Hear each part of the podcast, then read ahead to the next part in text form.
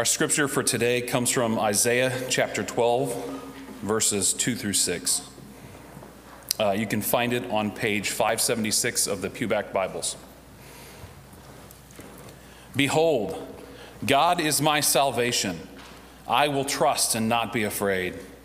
For the Lord God is my strength and my song, and he has become my salvation. With joy you will draw water from the wells of salvation, and you will say in that day, Give thanks to the Lord, call upon his name, make known his deeds among the peoples, proclaim that his name is exalted. Sing praises to the Lord, for he has done gloriously. Let this be made known in all the earth. Shout and sing for joy, O inhabitant of Zion, for great in your midst is the Holy One of Israel. Thanks be to God.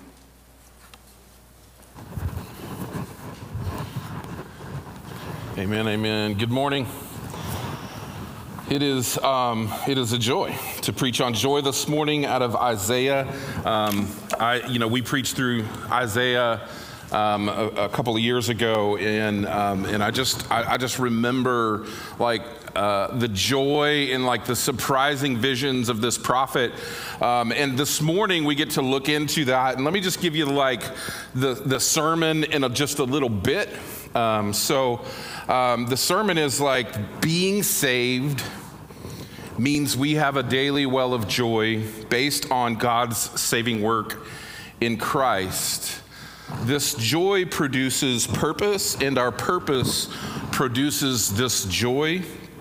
And through this scripture this morning, God is communicating to those who place their faith in Him that He alone is the inexhaustible source of joy, and that all other happiness can only find and borrow its joy from the fantasy reflections of God.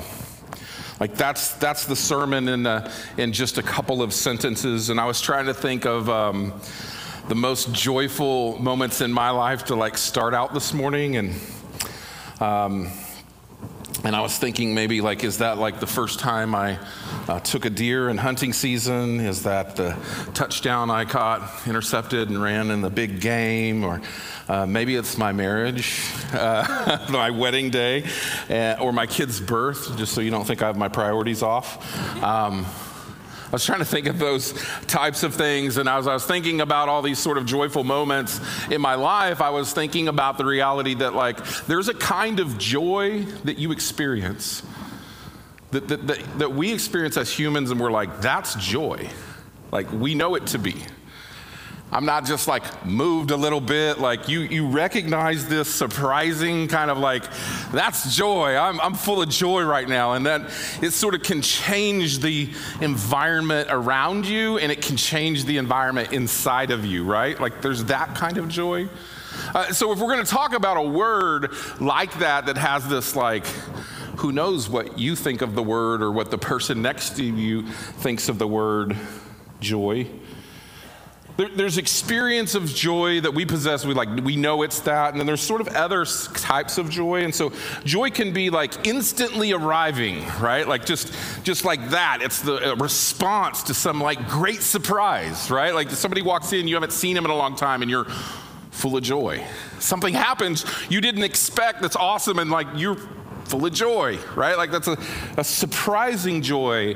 Your salvation is like that. The moment that, that, that, that, that you come to an end of your own struggle in this world, and the Holy Spirit washes your heart with faith and breathes his life on your soul, and you see your sin and you see Jesus for the first time, and you see the salvation that he's offering and the, and the, and the sacrifice that he did on the cross to, for, to forgive you, to pay for your sins, that when you that's surprising, amazing grace. It's surprising joy. Like that's, that's the experience of salvation that you're no longer condemned and you're forgiven.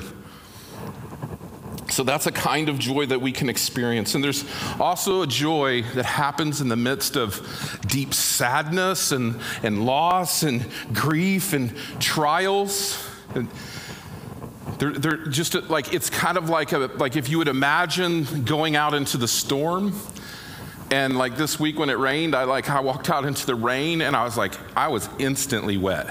You know, sometimes I think I can like dodge the, you know, the raindrops to the truck, and uh, that's usually not true for me. Um, but, but like you know, you walk out into this deluge, this rain, and you're holding a candle, and that candle is unaffected by that rain. Like there's, there's a kind of joy that's like that. It's, it's God's sustaining joy that, that, that, that His nearness in affliction brings into your life. It's a sustaining type joy. And then there's like, there's a joy that's like a hum. It's, it's like a, a, some kind of a purr, like, like at your house in the winter. I don't know, maybe my house isn't that efficient or something, but like our heater, our furnace just runs all, all winter.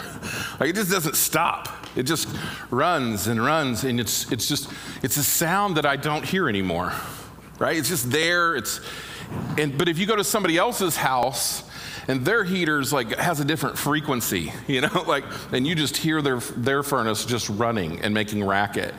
Like that's that's there's a joy that's sort of like every day. It's always running. It's it's it's tragically we can like get used to it. Like we can get used to it. And, and we're more to we're prone to maybe see other people's joy than to recognize this pervasive everyday joy that, that you possess so there's, there's, there's different kinds of joy. Joy has like many expressions, and certainly scripture is full of many expressions of joy, but they but joy only has one source. Like I want you to just like absorb that truth. Joy has one source has one source in this world. And that's what we're going to look at in Isaiah today as Isaiah paints this picture. And, and prophetic scripture, almost all prophetic scripture, isn't as much about diagnosing the future or predicting the future as it is painting a theological vision for us so that we can see God and we could live through God. And so that's, that's what we're going to see this morning as we jump in. Let me pray before we do that. Father, we, we love you. We, we thank you for this morning. We, um, we're so grateful for your greatness and your, your kindness to us. Um, I'm so grateful for your church this morning and just the, the tastes of heaven that, that we get um, together. Um, it, it fortifies my life. It fortifies my life, and I'm, I'm so thankful for um, friends that I can call family. I'm, I'm thankful for being united in, a, in purpose to, to worship you, to bring you glory, to, to, to make disciples, to, to, to tell people that don't know the gift of the gospel um, what that is. And so, Lord, would you accept this morning our worship, not just in song, but even as we open the scriptures and we look at what they say, would you accept our worship this morning as we come under the authority of your word and we accept your word um, as your love for us and your, um, your, your teaching for us? And, and would that word today in Isaiah invite? Each person in this room to new and, and to deeper experiences of joy, surpassing joy, um, sustaining joy, everyday joy, God. Like, would you invite us through your word into that? And Lord, would you help me to honor um, your word over the next few minutes? Help me to see it right and share it rightly. Um, and may every thought and feeling I have please you, O oh God. In Jesus' name we pray. Amen. Isaiah chapter 12, verse 2 um, begins with God. And I think that's appropriate because it's a verse that's like going to be talking about joy as sort of booked in. It's, it's in there a couple times as we heard. And, but, it, but it really begins with God. And I think joy does begin with God. It doesn't begin with us, it begins with God if He alone is the source. And so it starts out and says, Behold, God is my salvation. I will trust, I will not be afraid, for the Lord God is my strength and my song, and he has become my salvation. Um, before he goes on talking more about joy, he, he just directs our full attention to God as Savior. To God as Savior, to point to the coming Messiah who saves his people. Who saves his people. I'll trust in that salvation because, because trusting in that salvation, it means I don't have to be afraid anymore. And, and that's not because like things in my life aren't scary. Things in my life are scary, and your life are scary. And, and it's not because like I'm so strong and prepared for them either. Like he's talking about God as Savior and trusting in this God, this strength and in this salvation that God provides. I'll trust that and I will not be afraid. Now, you may be tempted with fear. You may struggle with trust. Sadly, we too, we too often think that we're like alone in our fears and we're like kind of scared to be like, I'm afraid or I'm fearful because we think it's immature or we think it's unspiritual and, and, and it's not. No, our emotions, God made in us, and our emotions tell us things about the world around us. They tell us what's important. They tell us where there's a threat. They tell us where our love is directed and where it's not directed. Emotions are important parts of the human experience. Too often, Christian formation tries to divorce itself from that reality, and we sort of tear ourselves apart and we try to become little spiritual robots. So, this isn't a call for you to never have feelings, fearful feelings, or be afraid. But it is to, for us to consider in this passage, in being afraid and being tempted to fear, what am I then going to trust in? Where am I going to place my hope? Where am I going to seek peace? Where am I then going to find joy? In life? Where am I going to do that? And so um, that's what we have to consider as we look at this passage. And this passage is about the nearness of God, it's about the uniqueness of God, it's about the, the, the thoroughness and the completeness in which God saves his people. He goes on, he says, The Lord is my strength and my song. He is my strength and my song. I want you to just like think like the deliverance that he's talking about here is the kind that that makes me stronger, and it's the kind that like brings a, a, a song to my lips, right? Like I, I just sort of notice. I don't know if this is you, but like this is just me. My own confession is like if if I stop singing and you're you're a friend of me, like if I just if you walk if I'm walking around in my house or at work or wherever, and you're like I haven't heard Orion sing in a while. Something's wrong with me. I, I, don't know if that's you, but it's like there's a reality to like um, to, to, to, sort of like where I'm at internally and, and the song that's on my lips. Now I know like I'm very I love music and every and but this is real to me. Like like this is a very lived reality that there's a song that comes from deep places in me about the things I love and the things I'm excited about and full of joy about. And he's talking about deliverance, deliverance. That's what salvation means. It's, it's deliverance like the children of Egypt, Israel in Egypt. He delivered them out of that place.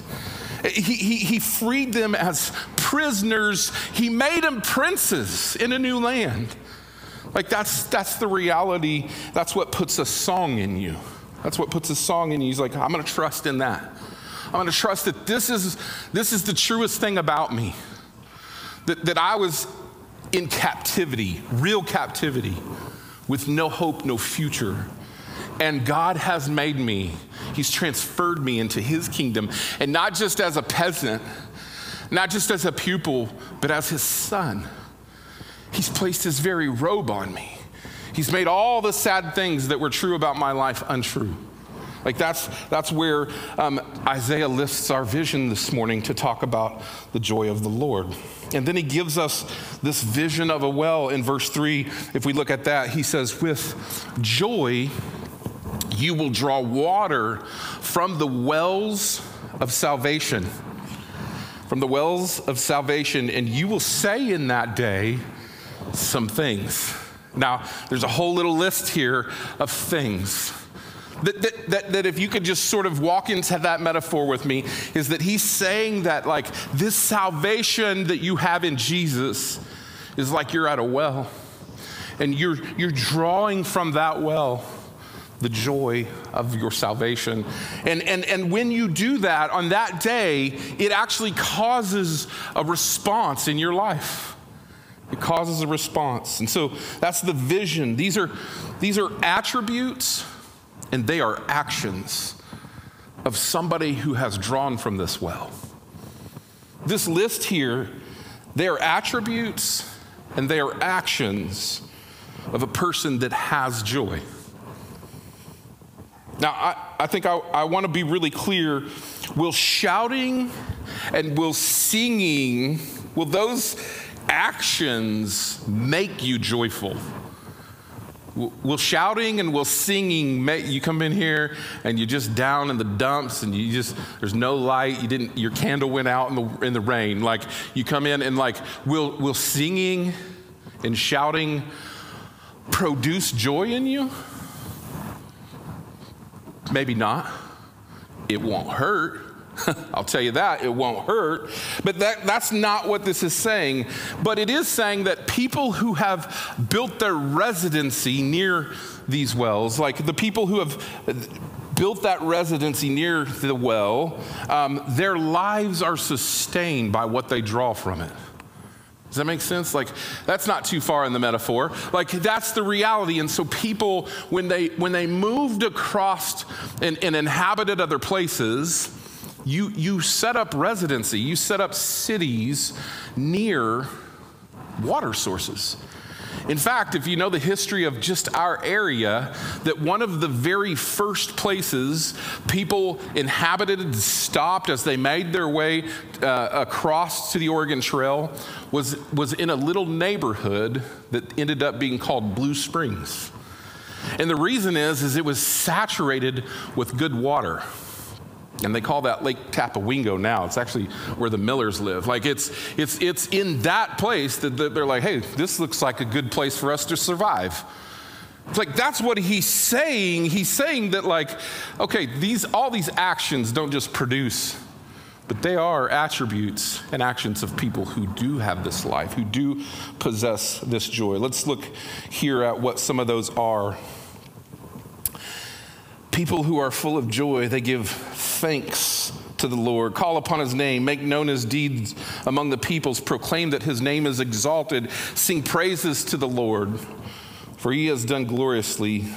Let this be made known to all the earth. Shout and sing for joy, O inhabitants of Zion, for great in your midst is the Holy One. So I don't know what you see in, in that passage, but I see people with thankful hearts. I see people that are joyful, have thankful hearts. We keep attaching over and over again. It seems like every passage that we just turn to up here in this pulpit, it's like God's like, listen, gratitude, thankfulness, gratitude, thankfulness, gratitude, thankfulness. God's doing so much in, in our lives that we're not even seeing, and all we can do is sometimes complain about what we just do see, like the problems. And it's like, what about the 10 things that God gave mercy and grace and salvation and what, like all the different ways that God's moved? There's thankful hearts here. I see that. Like, I see that they give thanks to the Lord. I see people who rely on God, like they, they rely on Him. The next phrase is that they call upon His name. And to call upon God's name is to call upon the essence of like who He is, but also like what He's done, that He's faithful and that He's all, and that He's never the bad things, He's always the good things. He's, he is love. And, and, and so I see people who just, they call upon his name. They call upon the character of God and the history of all that He's done in His redemptive story. People that know the name of God. So that's what I see people who are joyful, um, what they do. I see people that are joyful here, like they're giving testimony, like they're, they're making known like what God's done in their life. I just probably nothing that I find more exciting, honestly, than hearing somebody else come up to me and say, Listen, I, I just want to tell you what God did. Like, there's just, like, that is amazing to me when I hear another Christian recognize that something in their life wasn't just good karma or things just worked out, but that God moved. Like, that is amazing to me. And people who are full of the joy of their salvation, they do that. They do that. They give testimony of what God has done. They, get, they give testimony.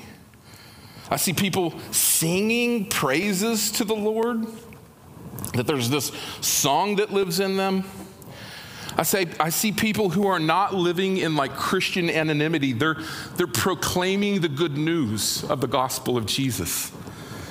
It's not just me and, and, and my G- devotional Jesus, you know, like just he's here to make my life better. Like that's not the kind of thing that I see here. I see somebody who is thankful for God's salvation, and that joy is such a, a well inside of them that it's overflowing. It's overflowing. You cannot help but tell people what God's doing. You can't help but let all these attributes start to come out and reach other people. Which, by the way, at this moment, like this is this is one of the precipices of Christian mission.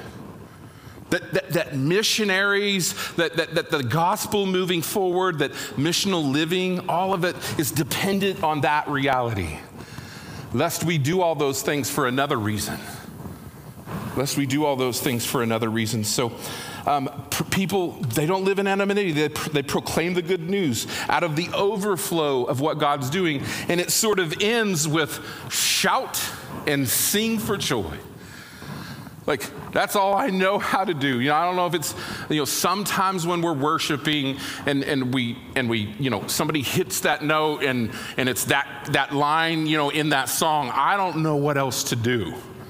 I don't know what else to do, so I'm just going to holler right here. I think that's what this means. I think that's what this means. So, so that's what we see. It's a beautiful theological, prophetic vision of joy that, that's not just a vision that we paint a mural up and go, that was a good thought. It's an invitation this morning. It's an invitation from God that He worked thousands of years ago through the prophet Isaiah to give to you right now, to, to invite you into this vision. Like, that's what it is this morning. I don't want you to just hear, like, this is a good idea and, like, we're supposed to be more joyful, smile more. I was sitting at my desk this morning. I was, like, so tired and I was praying and I was like, I'm just going to sm- make myself smile for three minutes. That's what I decided. Just go, I'm just going to smile for three minutes. I think that'll do good. That's, do that. There's no problem with that. But, like, that's not what I'm talking about. This isn't a spiritual prep talk. This, this is an invitation from the Spirit of God through His Word to us this morning. That's what it is.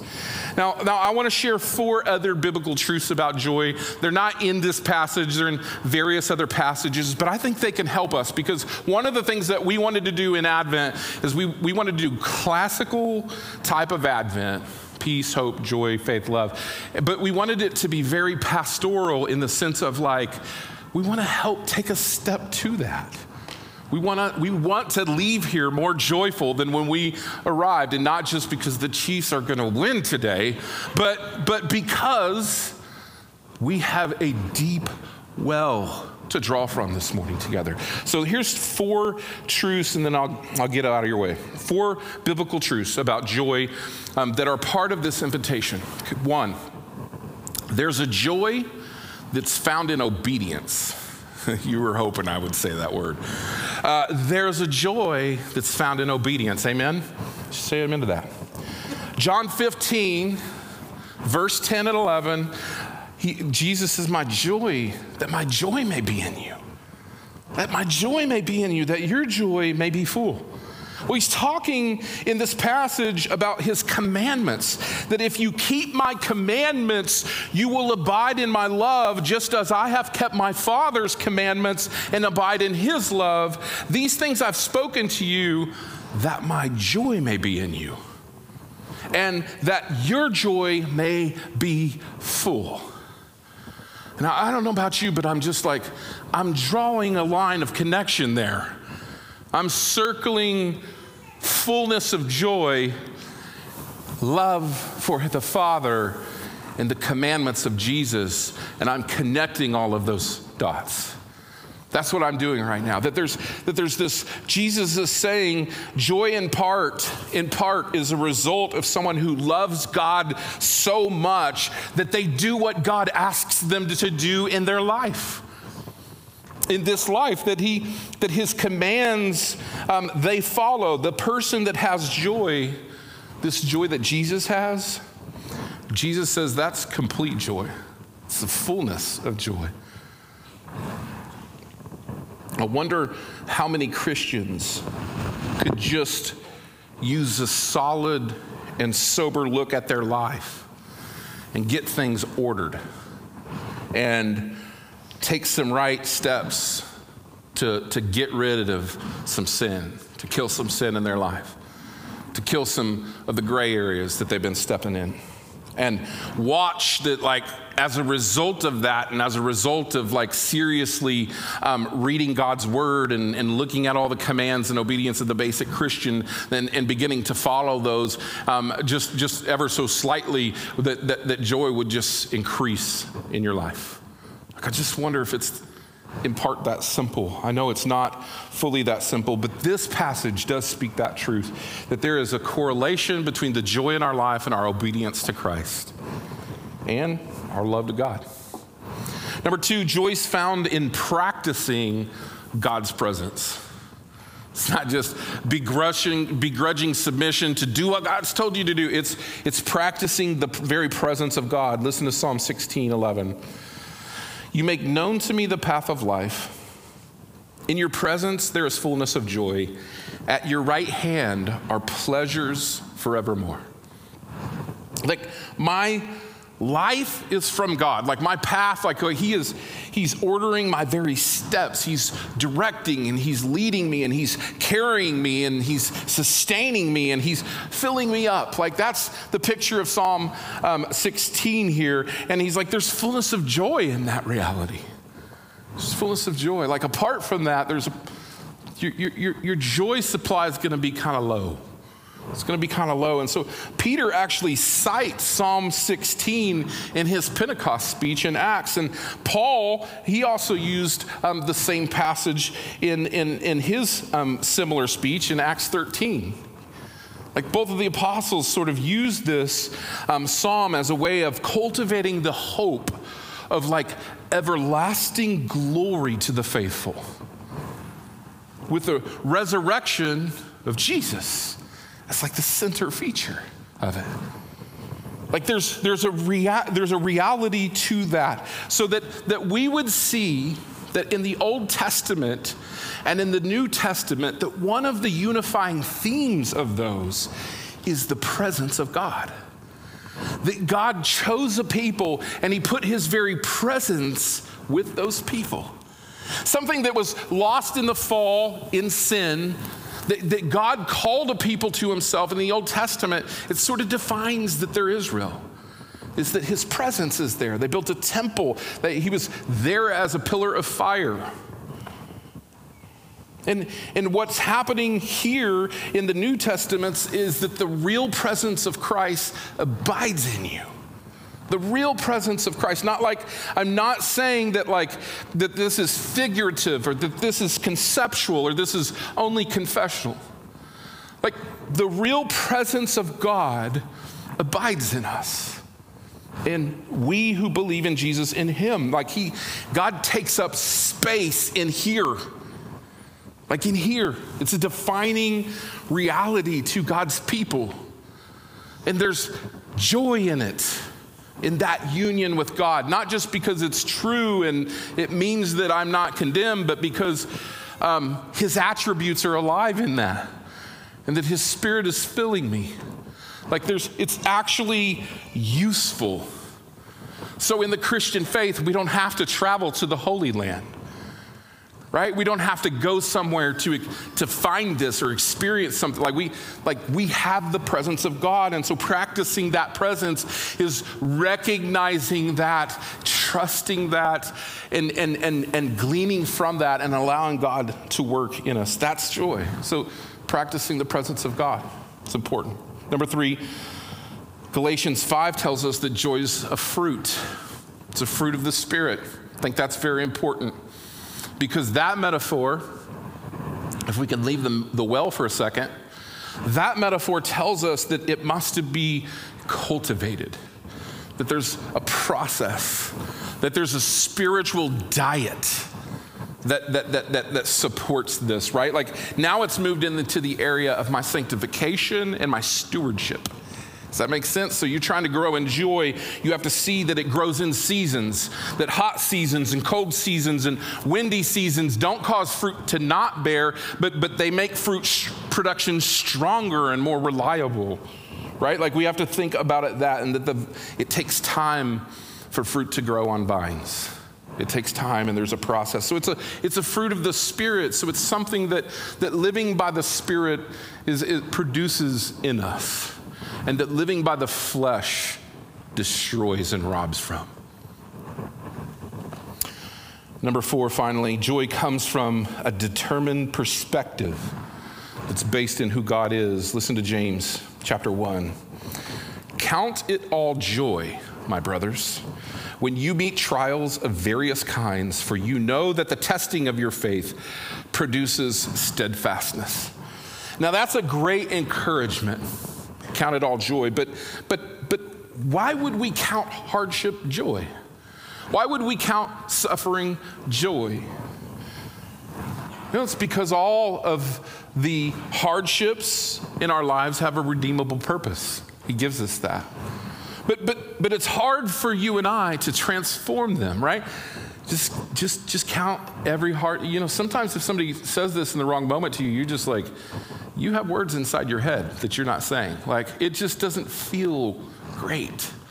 It doesn't feel great, but there's but there is something that, that is true about God being in us and the work of salvation and the and, and the reality that, that, that James is trying to connect us to is an ultimate reality.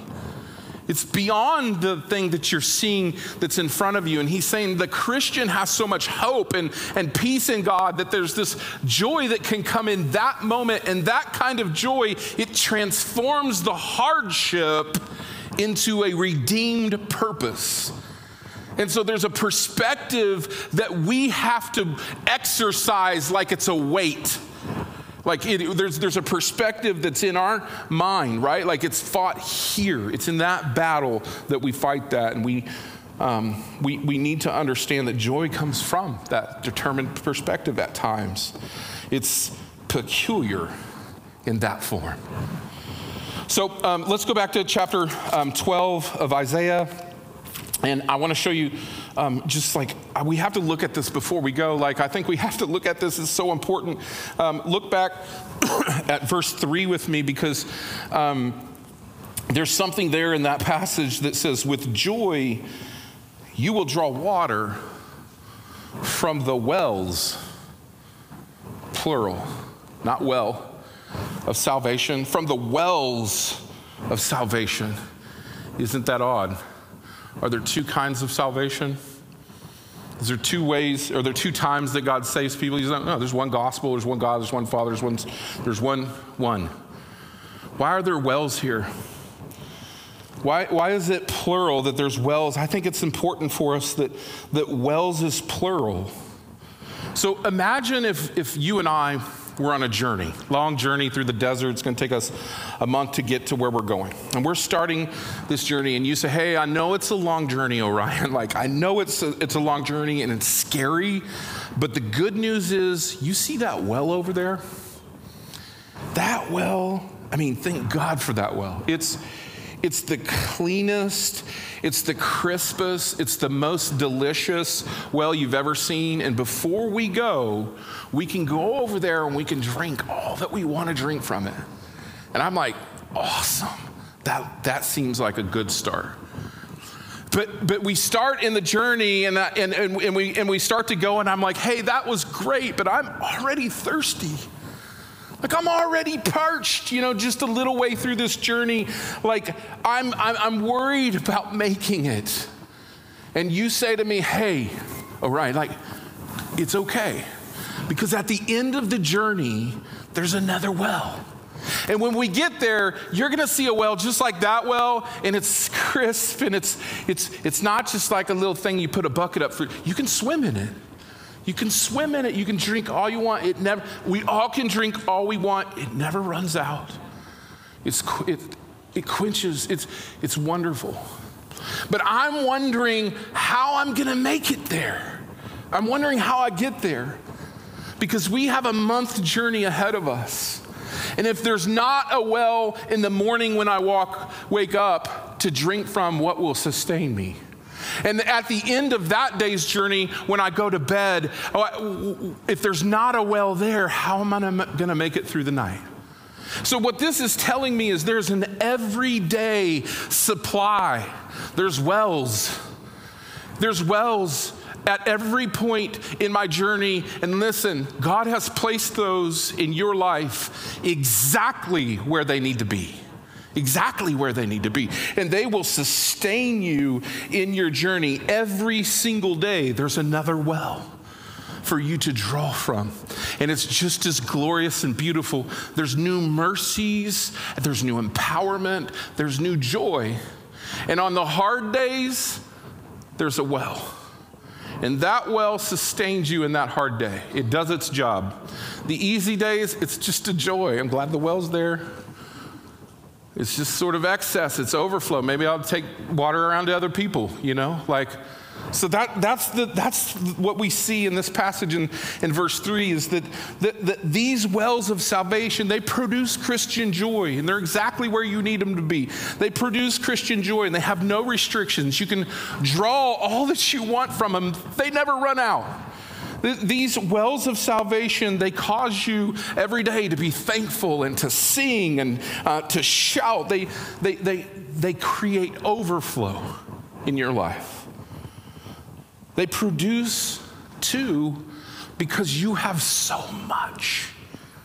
They produce mission. They produce in your life kingdom purposes. And those kingdom pur- purposes then produce more joy. It's like this big circle that God's like made for you.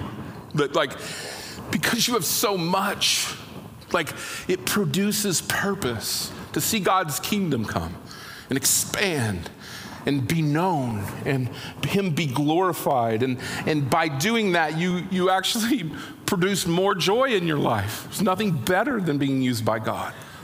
There's nothing better than that. It's the great news that the long journey has many wells on it the other thing that i, I see um, is, the, is this we, we had uh, just a, a, gathering with a bunch of church planners this week, and I was sitting there chatting with a young church planner about what we're preaching. And I was telling him about Isaiah and preaching on joy, and he just sort of leaned into me and he's like, Hey, why do you think so many Christians either like live with very little joy in their lives or this is such a struggle? And I, and I said, I, I don't know if there's like an easy answer to that.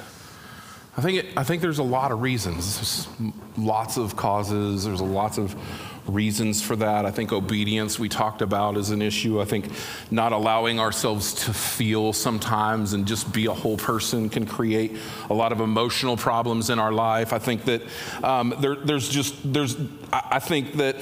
Um, we have a way of taking over and like pushing like our emotions out and like i mean there's just a lot of reasons that, that we could struggle with this. But I think there's one thing in this passage this morning that, that to me, like, it just really stands out to me as the, as the reason. And maybe it's like the umbrella, it's the big reason.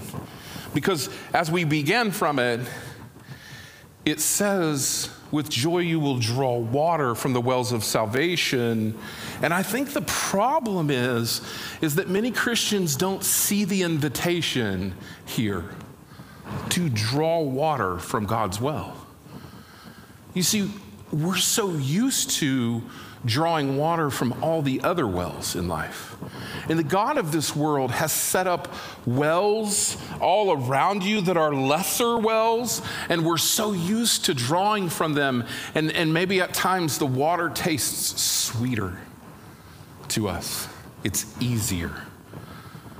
That's I think the reason that we struggle with joy is that we're just not drawing from God's wells. We're not drawing from them. Like, we're, we're so used to all of the other ones that seem nearer by for us. Jesus told the woman at the well that I have water to give you that if you drink from this water, you'll never go thirsty again. Like he told her that, and, and, and, and, we're so used to wanting to just draw from our own well, our own supply. And it doesn't produce the life that God has. It doesn't produce the joy that God has for us. It's the everyday pursuit of the thirst quenching, quenching spiritual fruit of joy in God's presence, in His purposes, in God's word, the conforming of our minds. The everyday pursuit of that is when we go and meet with God, when we go meet with God every day, that's where joy is. So if we don't have that meat, if we don't have that meat, where's the joy coming from? It's coming from the other wells that don't produce the kind of joy. Remember, they're only fantasy reflections of that one true source of joy.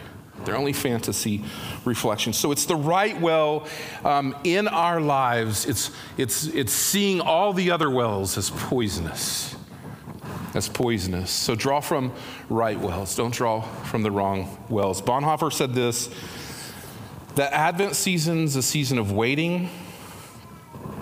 It's a season of waiting, but our whole life is an Advent season. That is a season of waiting for the last Advent, for the time when there will be a new heaven and a new earth. I propose that in this season, and in our lives that we, as we wait, we wait with joy. That's what I propose. Let's stand and pray this morning together. Father, I love your word. I love that it um, not only teaches and instructs us, Lord, but it actually um, it calls us. Um, and it, it, calls us into deeper obedience. It calls us into um, a life that you've made for us. And so, Lord, I thank you. Um, I thank you for that. And Lord, as we come to the table this morning to see um, the bread that was broken, and we take a piece of bread and rip it off and dip it into the juice, Lord, I pray that we would, um, we would feel the joy of our salvation. That, that you did everything that we needed to be free and to be called sons and daughters.